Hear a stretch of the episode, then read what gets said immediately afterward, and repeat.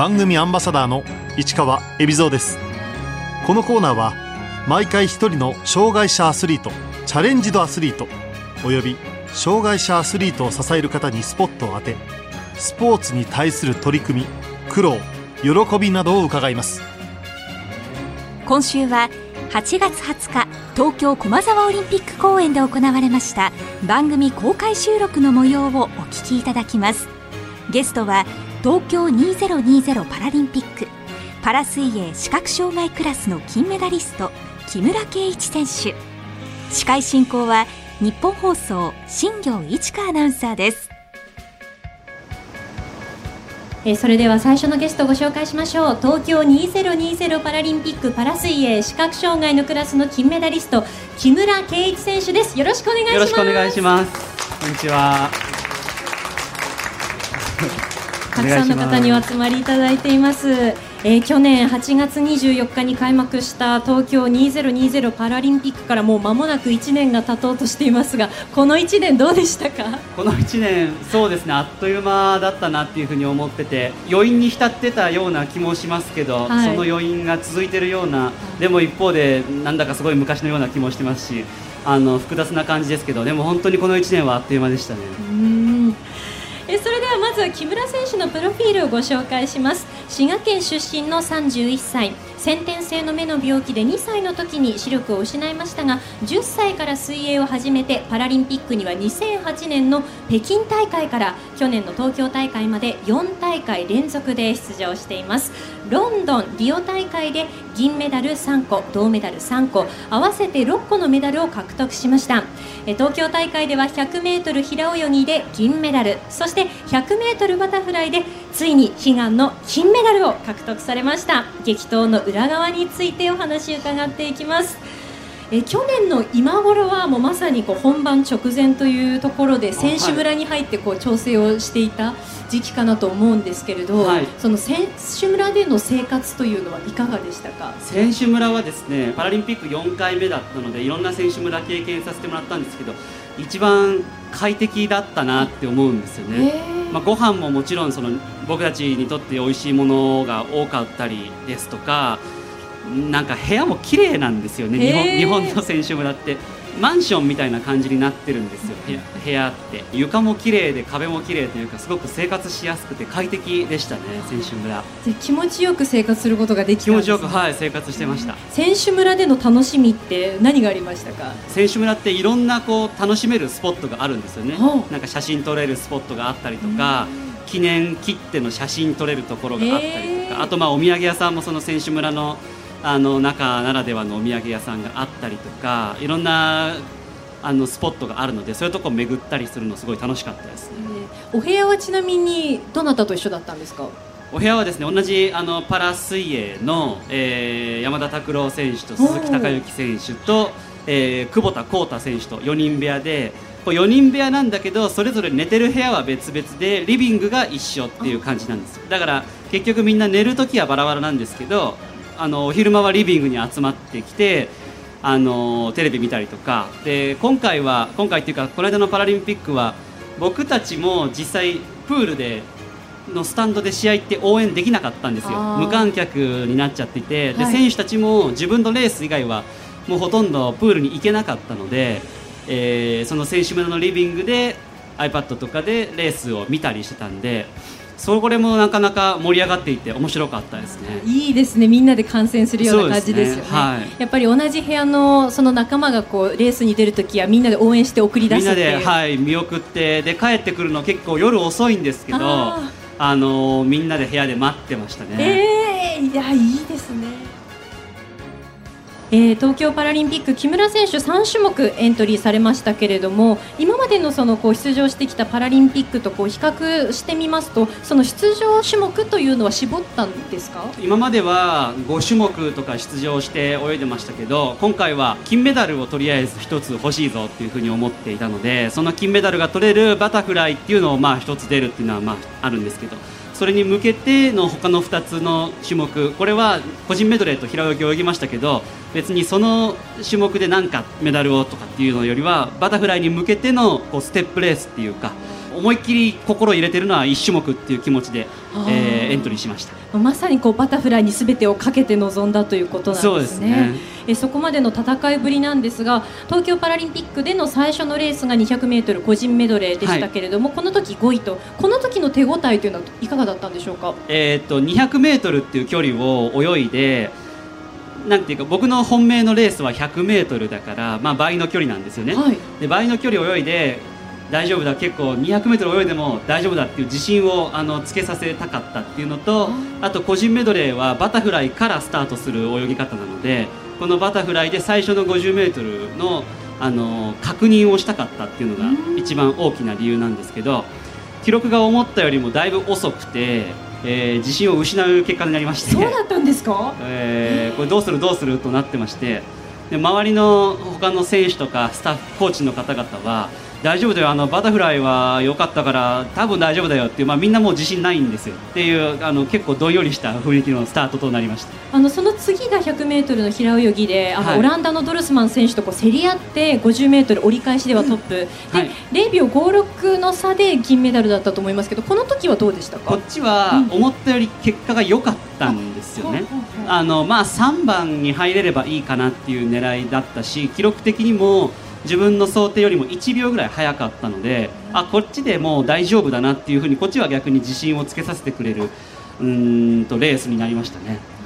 でそうなるとそのメインの 100m バタフライに臨むにあたっては比較的こう落ち着いて自信を持って臨めたという感じですか？前の日はだいたい夜10時前に寝て5時ぐらいに起きるんですけど、はい、10時に寝てえー、起きたらまだ12時だったんですよ。2時間しか経ってない。そうなんですよ。それであのレース自体は夜の7時半ぐらいになるので、はい、じゃああまり寝られなかったんです、ね、寝てなかったです。寝られずにもバタフライに臨んだっていう。臨んではい、で午前中に予選があるんですけどそうですね。予選を泳いだら予選って通常は午前中だからちょっと体の動き悪いんですよ、うん、みんな。僕だけえらい早く起きてますからすごいよく体が動いてて予選めちゃめちゃ速かったんですよ、はい、だからこの記録で泳げば十分に優勝できるっていう記録が予選の時点でもう出てて、ええ、大丈夫だってみんな自信持ってるんですけど僕だんだん眠くなってくるのでそこから。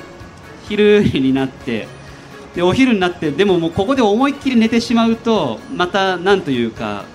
体が寝てしまうっていうか朝に戻っちゃうのでもうここまで来たら昼寝するわけにもいかないんですよっていうなんか徹夜明けみたいな状態に睡魔と戦いながらだったんですね。東京パラリンピック 100m バタフライ決勝ではあの富田宇宙選手とまあ隣同士で泳ぐことになって、まあ、4レーンが木村選手5レーンが富田選手でしたけれども、はい、まあ、どういった話を試合前はされてます話は僕らはレースの前はほぼしないです、ね、しないですか？あのもうレースに向けての動きっていうのが全然違うんですよね。うんウォーミングアップを大体みんな、えー、と2時間前から1時間前ぐらいにかけてするんですけど富田選手は結構たくさん泳ぐんですよウォーミングアップで。多分3キロぐらい泳いでると思うんですけど、うん、僕は1キロちょっとしか泳いでないんですよねだからウォーミングアップのやり方も違うし何時に水着に着替えるとか何時にマッサージ受けるとか何時に体操するとかって全部違うのでもうレースの前はそれぞれ別の動きだしなんだったらあのどこにいるかも知らないぐらいです。あそうなんですね、はい、でまあ、あの富田宇宙選手、まあもともとその別のクラスでしたけれども東京大会の前にこう同じクラスで競うことになったというところですが僕らの障害、まあ、全盲の全然見えない障害っていうのはよくあることなんですよもともと見えていた人がだんだんだんだん目が見えなくなってきていて同じクラスになるっていうのはよくある話なのでまた一人ライバルが増えたなっていう感じでしたね。そんなライバルとこうまさにこう競り合っていってでゴールしたというところですけれど富田選手がこう最後の方3番手だったのが、まあ、ドレスマン選手抜いて2位にこう浮上してきて、はい、その気配っていうのは感じてましたか？いや全然分からなかったです。そうなんですね、はい、全然分からなかったですけれども、まあ、今まで国際大会もあるいは日本の中での試合でも何度も何度も戦ってきてますから、はい、もう多分 50m の前半は僕が先に入って後半だんだんだんだん富田選手が上がってきてっていう流れになるんだろうなっていうのはもうお互い分かっているので想像つきながら泳いでましたね。そのゴールした瞬間これは金メダルだって思いましたか？確信しました？思わなかった思わなかったですか？すごく最後しんどくなっちゃって、はい。75メーター80メーター付近ぐらいであ今日のレースは失敗してるやつだってもう分かってるんですよ、えー。ゴールした時はあーちょっとバテたなと。もしかしたら抜かれたかもしれないなって思ってました。あじゃあドキドキしながら結果を待って金メダルだよっていうのをこう知らされた時はどうでしたか？すごくすごく時間がかかったなっていうのもありましたしなんかその長い長い戦いがやっと終われるなっていうのでほっとしました表彰式で「君が代」がこう流れてきた時に大粒の涙をこう木村選手流していらっしゃいましたけれど、いですけど。あの時の気持ちというのは？そのまあ、勝った瞬間っていうのははい。ほっとしたんですけど、うん。その君が代を聞いた時に初めてあ今世界中で今僕よりも強い人って誰もいないんだなっていうふうに思うとその瞬間を制した感じがしたというかその喜びがすごく大きくてううんーんなんか込み上げるものがありましたね。あの僕にとってはすごくいい形になったなって思うし、えー自分の生まれた国でパラリンピックがあってそれに選手として出れたこと自体が奇跡だと思いますけれどもそこで最高の結果を残したのもあったので僕にとっては本当に奇跡の大会だったなと思います。木村選手にとっては欠かせない存在なのではないかなと思うんですけどあのプールサイドでこう頭を棒で叩いて壁のその接近を伝えるタッパーの方がいらっしゃいますよね、はい。あのコーチの寺西正人さん、はい。まあ、どんな出会いがあったんですか？寺西コーチはもともと僕が通ってた盲学校の中学高校の体育の先生だったんですね。で僕が中学生で入学してきた時に、まあ、体育の授業をもちろん担当してくださってましたし、えー水泳部の指導をされていてで僕の先輩に同じくパラリンピックでチャンピオンになっている河合純一さんですとか、はい秋山里奈さんとかいらっしゃるんですけれどもそういった方々を育ててこられた方ですので、えーまあ、その方に担当をずーっと長いこと僕もしていただいていて。まあ最初はそういう形の出会いでしたけれども先輩方が偉大すぎてやようやくなんか自分も金メダル取れてなんか教え子の仲間に入れてもらえたかなっていうふうに今は思ってますけどね。振り返ると2008年の北京パラリンピックが木村選手にとっての初めてのパラリンピックだったと思います、この時はどんな感想を抱きましたか？この時は初めてだったし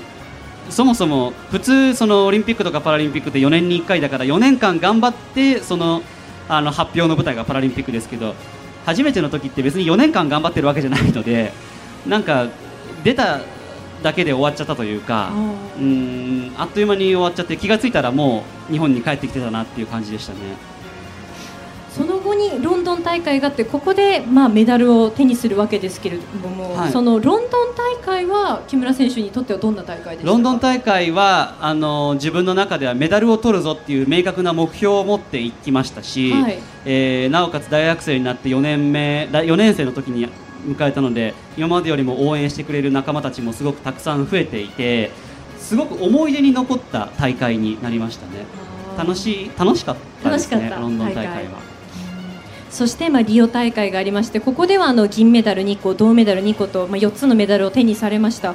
リオパラリンピックの時すごく悔しそうな印象があったんですけれども、はい。どんな気持ちだったんでしょうか？すごく頑張ったつもりだったし、はい。これ以上ないぐらい頑張ったつもりだったけど届かなかったっていうので僕の中では敗北の大会でしたし、まあ、悔しさというよりはもうこれでもダメなんだっていう悲しくなった大会でしたね。もう結局そのど努力してもどうしようもないことってあるのかなって思ってましたんで悲しい大会でしたね。そこでこう、まあ、そういう気持ちになって東京に行くぞっていう気持ちにはすぐなれましたか？いや慣れなかったですね。ったですか？1年ぐらいはかかりましたね。1年かかりましたか、はい。うーん。それはどうやって気持ち整えていかれたんですか？やっぱりその東京に出たいな自分の国であるパラリンピックに出たいなっていう思いと金メダルを取りたいなっていう思いは頭の片隅に残っていて。でそれを目指すためにどうしたらいいんだろうっていうのを1年考えた結果僕はその海外でトレーニングするって新しいチャレンジをするって選択をしたんですけどそれを選択していざ実現可能性が高まってきた時にあこれはもしかしたら頑張れるかもしれないなって思ったのでそこでじゃあ頑張ってみようっていうふうに思いましたね。環境が変わって自分の気持ちにも変化が現れたっていう。そうですね。環境変わってというかその環境を変えれるなっていうふうに思ったからですねアメリカにこう単身渡米されましたけれどそのアメリカでの生活はどうだったんですか？英語というのは？英語は全然喋れなかったです。それは現地で勉強しながらそうですね。水泳の練習しながら英語の学校に通って、まあ、あとコーチとか練習仲間たちに教えてもらいながらやってましたね。ハードでしたね？だなんかもう泳いでる時って喋らなくていいので楽だなって思ってましたで、まあ、そのアメリカを拠点に練習されている時に、まあ、新型コロナウイルスの影響もありまして東京大会が1年延期になりました。ではい。木村選手も帰国せざるを得なくなったりですとか、まあ、プールの閉鎖とかもあったと思うんですけれどこの時期はどう乗り越えていかれましたか？しばらくはトレーニングもできない時期が続いてましたけれども徐々にこうトレーニングできるようになってくるとただ一方でアメリカにはもう戻れないなっていうふうに思ったので、はい。プラス1年もらえたというように捉えてその1年で本来であればやるはずのなかったやれないはずだったトレーニングをあの取り入れてとりあえず自分が泳ぐのを早くしていこうっていうふうに思ってましたね。その1年を自分の中でこう、まあ、有効に使うというかね。より強化に当てていく期間にしていった。はい、うーんえーそして、まあ、次のパリパラリンピックがもう2年後に迫っている。もうはい。東京2020が終わったと思ったら、まあ、1年延期の影響もありますけれどももうすぐというところなんですがねはい。今現在、木村選手はそのパリパラリンピックへの思いというのはいかがなんでしょうか？今はあの、まあ、もちろんその泳げる限りは頑張りたいなって思ってますけどでも一日一日を、えー頑張って目の前にある大会をこなし続けていってその先にパラリンピックあればあのいいなって思ってますのでパリを目指して長期でっていうよりは一年一年大事に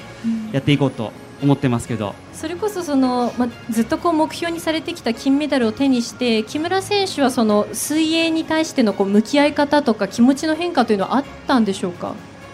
あーななんだろうな。すごい楽しく泳げてるなと思いますし今僕一人で練習してるんですね。コーチもあのアメリカのコーチはずっと見てもらあの東京大会まで見てもらってましたけどそれ以降は一人で泳いでることがほとんどですので今まではもう金メダルを取るための練習してましたから今はこういう泳ぎ方したらどうなるんだろうなっていういろんな挑戦もできるのでそれはそれで面白いなって思いながらやってますね。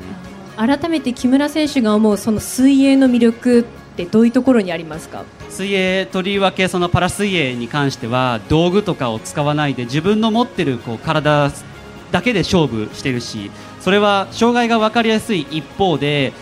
その何かがなくなったとしても他の部分をこれだけ鍛えればこんなに速く泳げるんだっていうある意味でのその人間の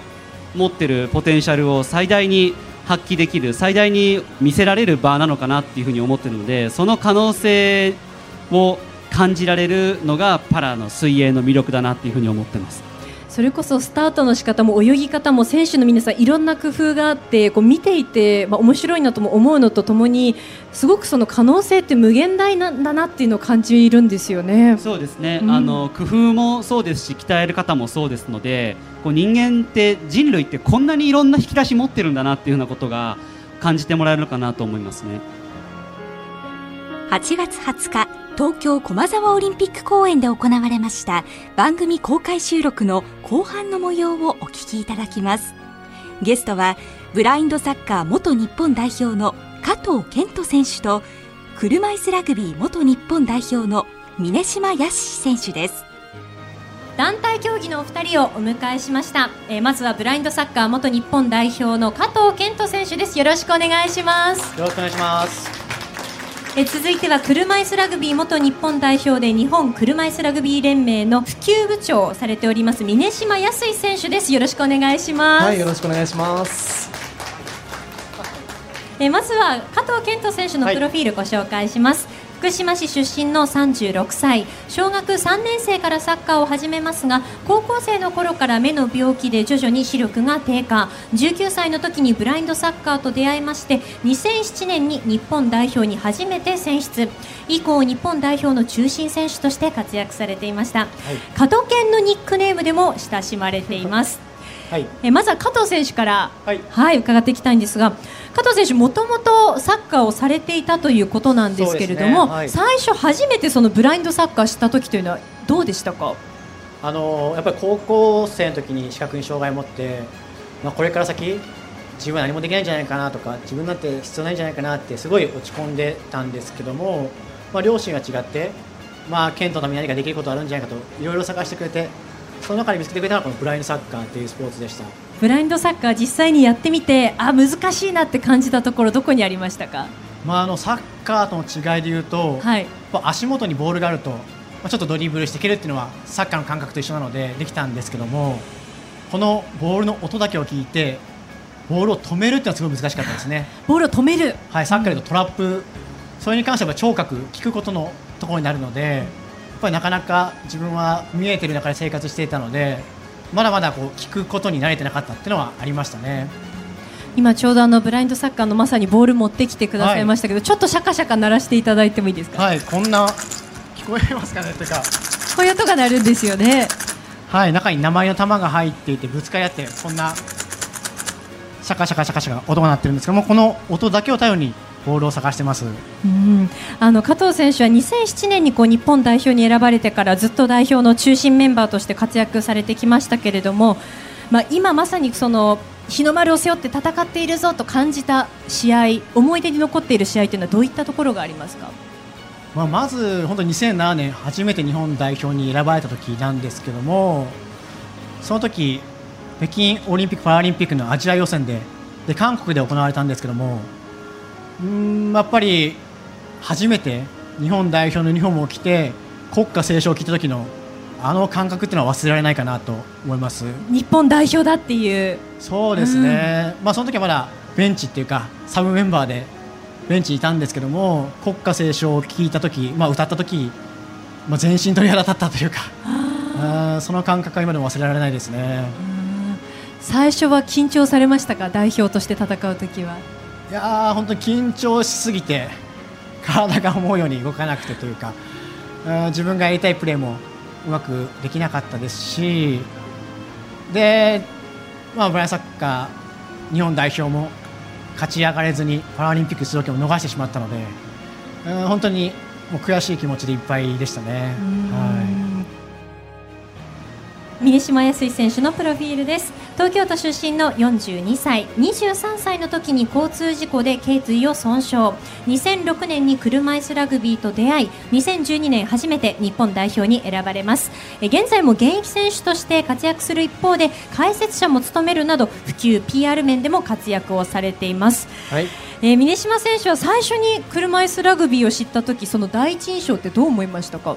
そうですね僕が一番最初に車椅子ラグビーに出会ったのは実はあの入院中だったんですね。まあ、僕はあの交通事故で、まあ、頸椎損傷という形になってで1年半ぐらいの、えー、と入入院とリハビリの期間があるんですけどその一番最初の頃の病院で大きい病院だったので、えー、と病院だけではなくてあの仕事をあの休職をするような、えー、ところもあったのでそれの部活動という形で車椅子ラグビーがあったんですね。であの入院患者のみんなでそれを見に行ってでわあすごいねっていうようなあの感じだったんですけども僕はあのその時首にあの少しでも強い衝撃をあの与えてしまうと,、えーと、今よりも症状が悪化するからねっていうふうにすごいこうお医者様に言われてたんですね。だからもう見た瞬間にあこれやっちゃいけないスポーツだなって実は思ってました。タックルの激しさよねすごいですもんね。はいただそのタックルを今度あのその施設にまた僕も仕事を探しに入ったんですけどで部活動という形でみんながやっていると。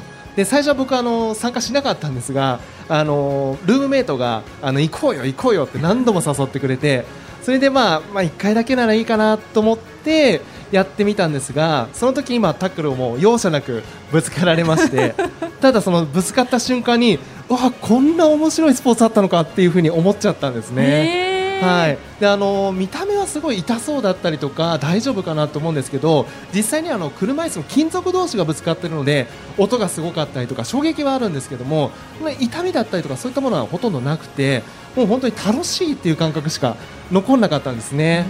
はい、それでもう車椅子ラグビーにはまってしまったという感じです。もともと峰島選手はその何かスポーツっていうのはされてたんですか？それこそ小さい時から習い事であの剣道初段まで取っていたりとかあの水泳で個人メドレーまで泳げるようにしていたりとかあとあの部活動もあの一つの競技じゃなくて2つとかですね、まあ、いろんな競技をやっていたので本当にスポーツはあの大好きだったんですね。えー、じゃそこでまた運命的な出会いがあったっていうことなんですね。はいえー、そして2012年に初めて日本代表に選ばれました国際試合で印象に残っている試合ってありますか？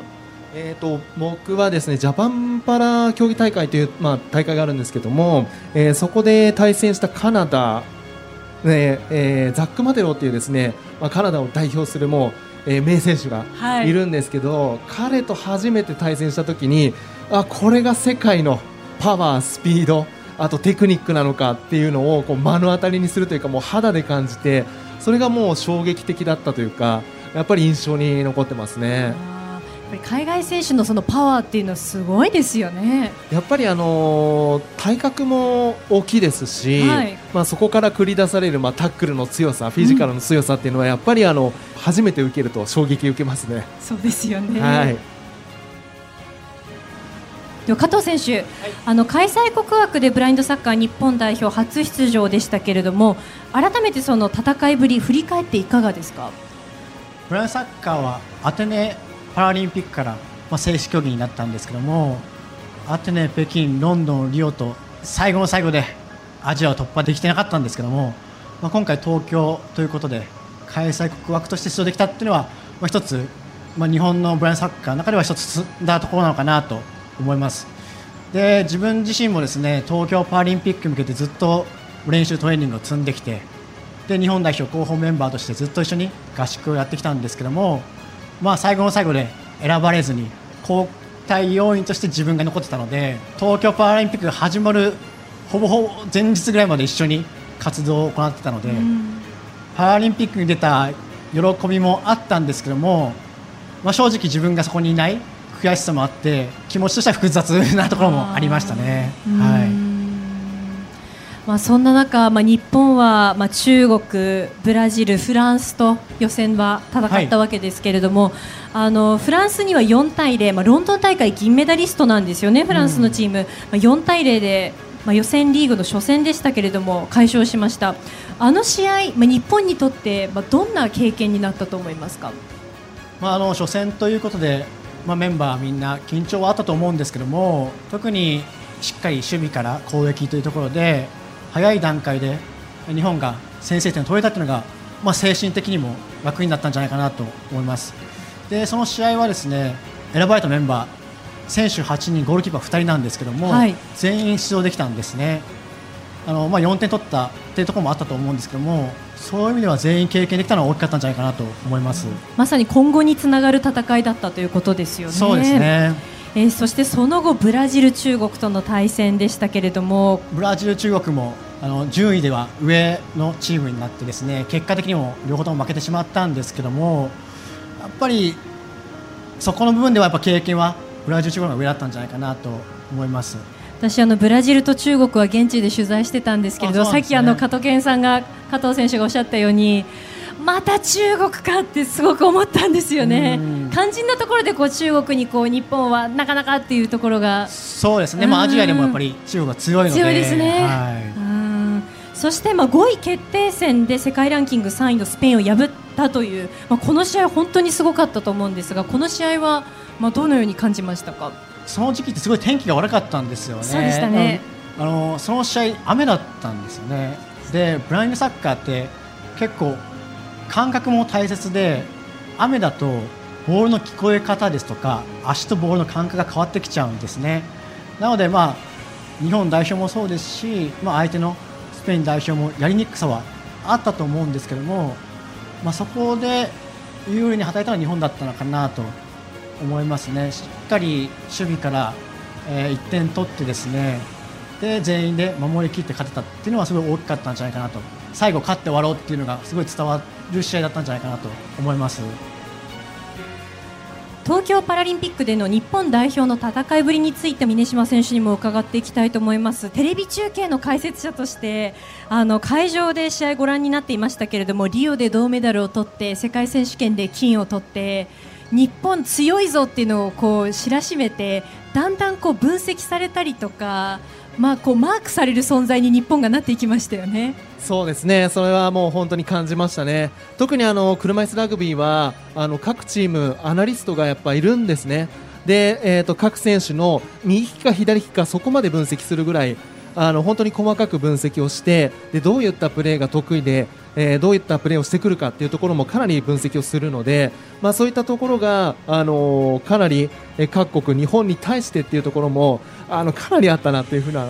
思いはありますね。そうですよね。ねまあ日本代表あのケビン・オアヘッドコーチをまあ迎えて強化していきましたけれども、このケビン・オアヘッドコーチの存在というのはいかがでした？はい、あのケビン監督は練習をするときに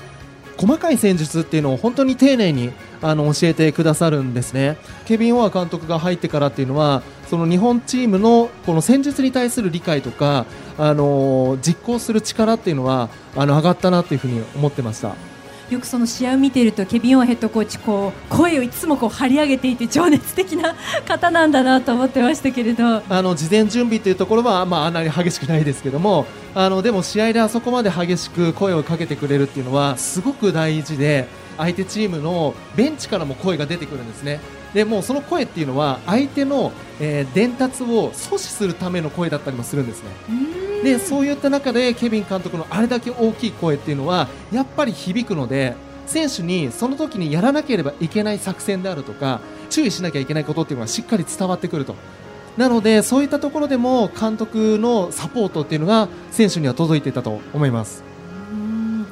えー東京パラリンピック日本代表の戦いぶりで見てみますと車椅子ラグビーはその準決勝でイギリスに敗れて3位決定戦に回ってオーストラリア戦を迎えることになりました。そうですねチームメートに羽賀選手が、えーいるんですけども日本代表チームで、えーと羽賀選手から聞いたんですけども、えーとやっぱりその金メダルを獲得できないということが、まあ、あの試合で、まあ、決定してしまうというところで選手みんなやっぱり落ち込んでいるっていうような状況はあったんですが、まあ、その中で、えー、と一度チーム全員で選手全員集まろうと。いうことで実質的に集まって自分たちはまあこれで金メダルは取れなくなってしまったけれどもまだ応援してくださっている方がたくさんいると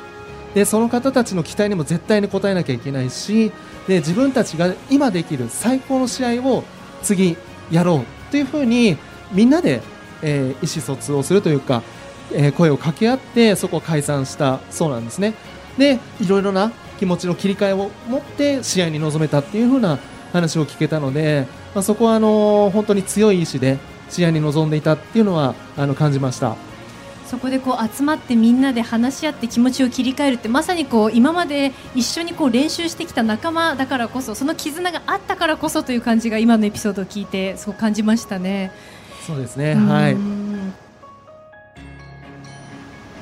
あの峰島選手は日本車椅子ラグビー連盟の普及部長も務めていらっしゃるということですけれども、はいどんな活動をしていらっしゃるんでしょうか？そうですね、えー、と僕らはですねあのいろいろなところからの依頼というのもありますけども、えー例えば小学校、中学校、高校、大学というような、まあ、教育機関で、えー体験会だったり、えー講演会だったりということをしていたりあとはあの今日みたいなイベントもそうですけども、えー車椅子ラグビーの体験会を行ったりと、まあ、そういったところでその企画であったりとか、まあ、調整だったりあとは僕なんかはもう現場に行って、あのーそとその時の、えー運営なんかもやらせていただいてますけれども、まあ、そういった形で車椅子ラグビーを知ってもらおうというような活動をさまざ、まなところでやらせていただいてます。手応えいかがですか？そうですねあのやっぱりこういったイベント会場に来るとあのたくさんの方があの参加してくださいますしあの小学校、中学校、まあ、あのは特にそうですけどもあの子どもたちの目がやっぱりその体験をすることでもう本当にキラッキラになるんですよね。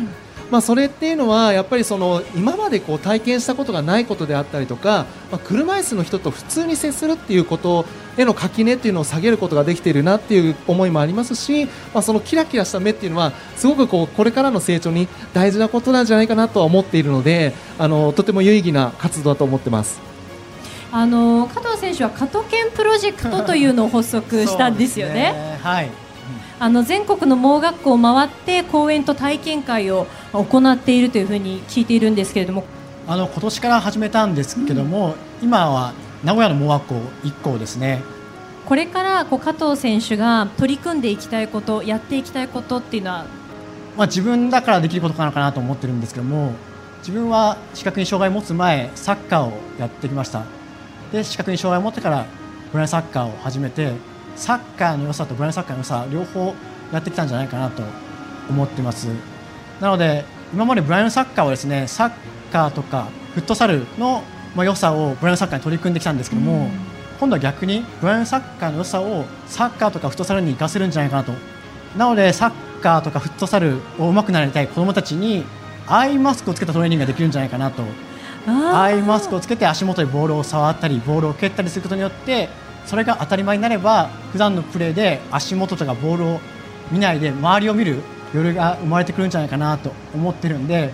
自分のインスタグラムにそのトレーニング動画も上げてるんであそうなんですね。ぜひ、はい、興味を持っていただけたら見ていただけたらなと。ブラインドサッカー日本代表は、まあ、東京パラリンピックが終わりじゃなくてもう次に向けて、えー指導して練習トレーニング遠征なども行ってます、